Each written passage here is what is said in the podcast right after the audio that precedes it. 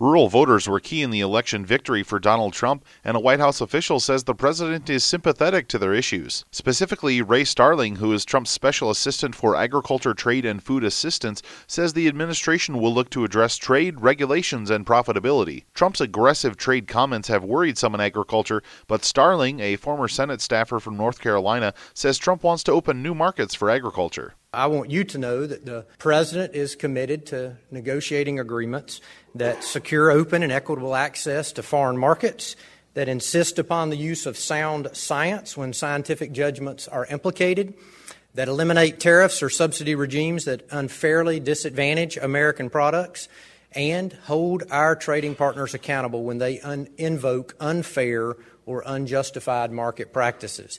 On the regulatory front, Starling said the administration is trying to install controls that will last beyond Trump's time as president. I don't think you have to have the same concerns that maybe you have had in the past about regulation from this president, but going forward, we want to leave behind a mechanism where ag continually has a seat at the table. We have a great seat at the table, obviously, at USDA, but much of what we've been the focus of in the, on the regulatory sense has been from other agencies across the federal government, and we want to make sure at places like the Department of Interior, EPA, the Department of Labor, and others that ag has a seat at the table and a real way to evaluate what agencies are considering doing and to weigh in before that happens. Starling says, above all else, producers have to make money. And this administration will never lose sight of the fact that the number one farm preservation tool we have is farm profitability. Not buzzwords, not catchphrases, or a federal grant program. Farm profitability. Starling also read off a presidential proclamation for National Ag Day that was signed by Trump. Starling says Trump is the first president in 16 years to issue such a proclamation. Reporting for AgriPulse, I'm Spencer Chase.